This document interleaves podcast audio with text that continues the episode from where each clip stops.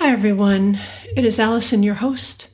I'm coming to you this morning from Southern California, where the hummingbirds are darting in and out of the bird of paradise bush.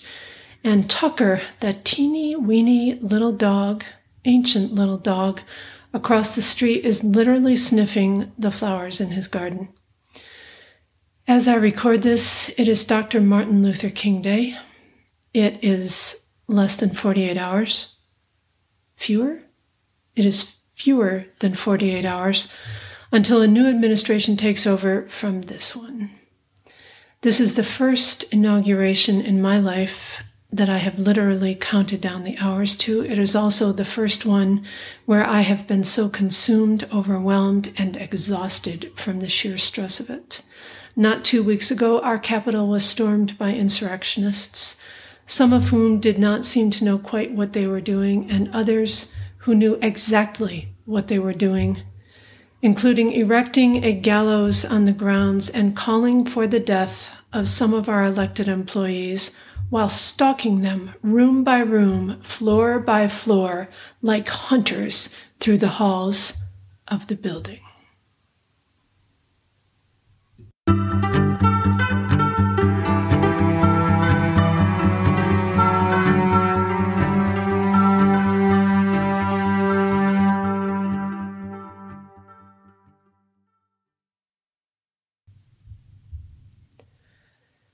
Many of the people who stormed into and partially destroyed the Capitol in Washington, D.C., actions which resulted in the deaths of five people and countless more injuries, both physical and psychic, believe a number of massive lies that have been perpetrated on this country, on them.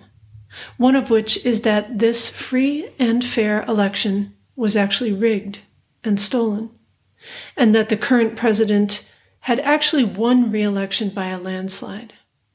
No matter the reams of evidence to the contrary, no matter the fact that this same election resulted in many candidates they support also winning seats, people who believe this lie also believe that they are called to act upon it. When presented with evidence, they have doubled down. Like so many others, I watched the events of January 6th with horror. I've watched so many events of the last few years with horror and a kind of disbelief. Lie after lie after lie said over and over and over. No backing down, no apologies, an ever deepening and ever dangerous, more and more dangerous rigidity.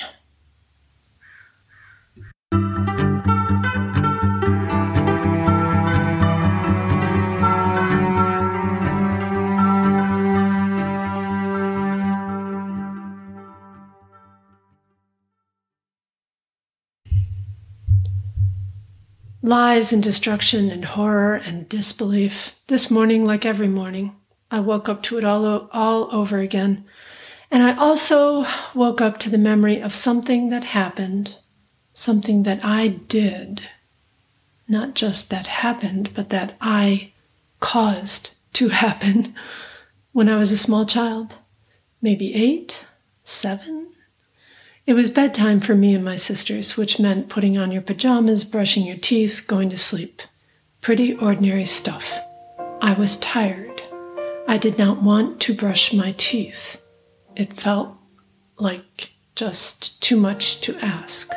So, in a move that still seems inexplicable, I wet my toothbrush and put it back in the holder and went downstairs to say goodnight to my parents.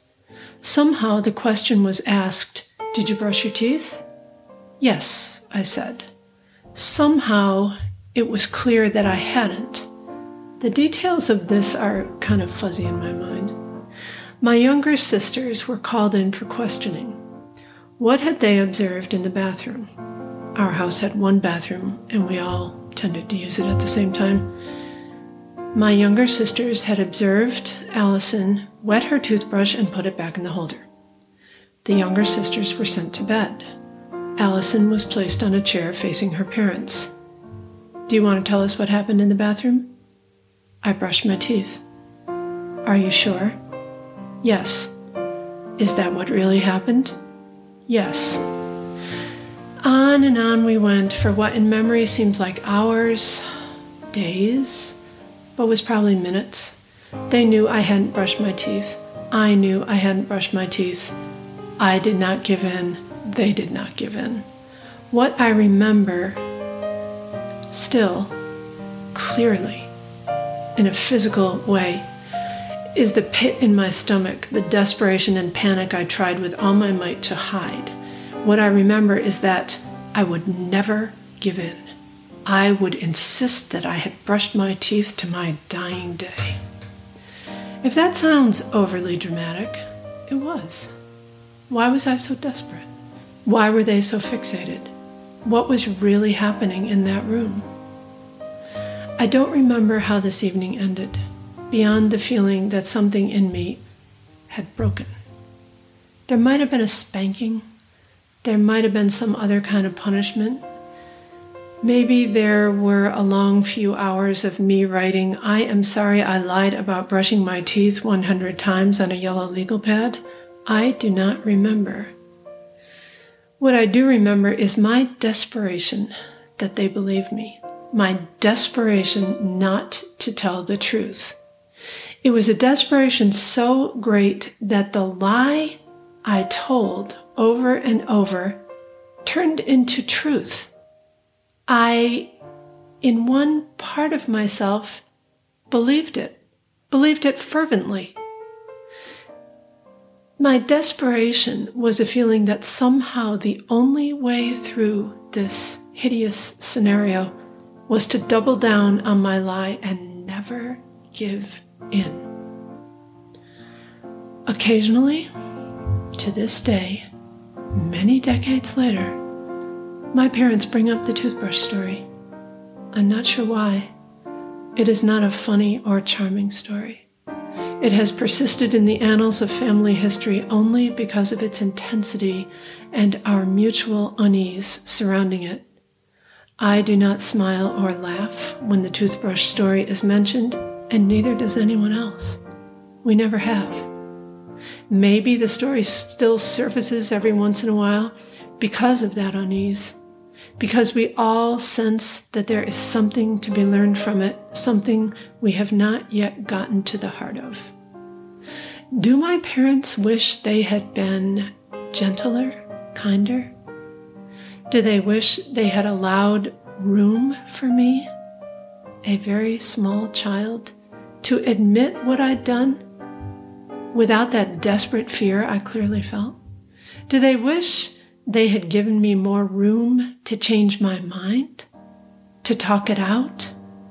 so that we could all get to the heart of what I was so afraid of, so worried about? I don't know. The toothbrush story comes floating back into my mind when I think of the lies and lies and lies perpetrated on a public who, no matter how much evidence to the contrary is presented, keeps doubling down on their belief that these lies are true. I can tell you that it takes enormous effort to keep stating a lie, to keep believing in a lie. It also takes so much effort to allow for the possibility that the lie you have put your faith into is, in fact, a lie. What if we allowed each other more room and space to change our minds, to admit we were wrong?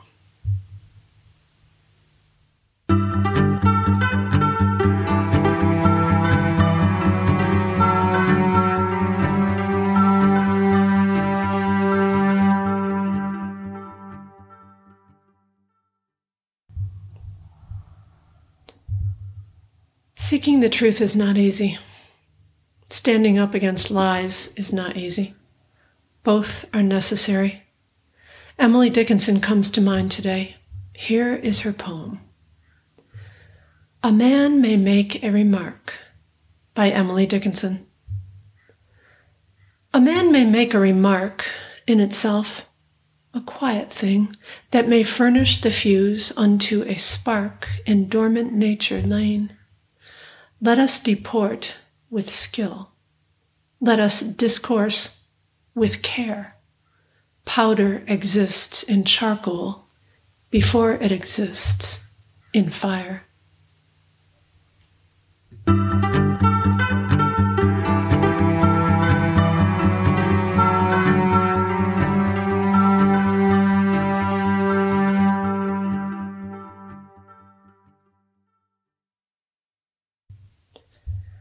That's it for today's show, my friends. Thank you for listening. If you liked it, please spread the word by sending the link to someone else who might also like it, and give us a good rating wherever you listen to your podcasts if you are so inclined. Original theme music for our show is by Dylan Parisi. Additional music by Kelly Krebs. Today's poem, A Man May Make a Remark, by Emily Dickinson, is in the public domain. Words by Winter is created and hosted by me writer Allison McGee. Tell me what you're going through, and I will go in search of a poem to help you through, to help us all through, the way that poems have been helping me since I was a little girl. You can send me a voice memo via email to wordsbywinterpodcast at gmail.com or just drop me a line at the same address, which is wordsbywinterpodcast at gmail.com. For more info, go to allisonmcgee.com words by winter, conversations, reflections, and poems about the passages of life because it is rough out there. God knows it's rough out there, and we have to help each other through.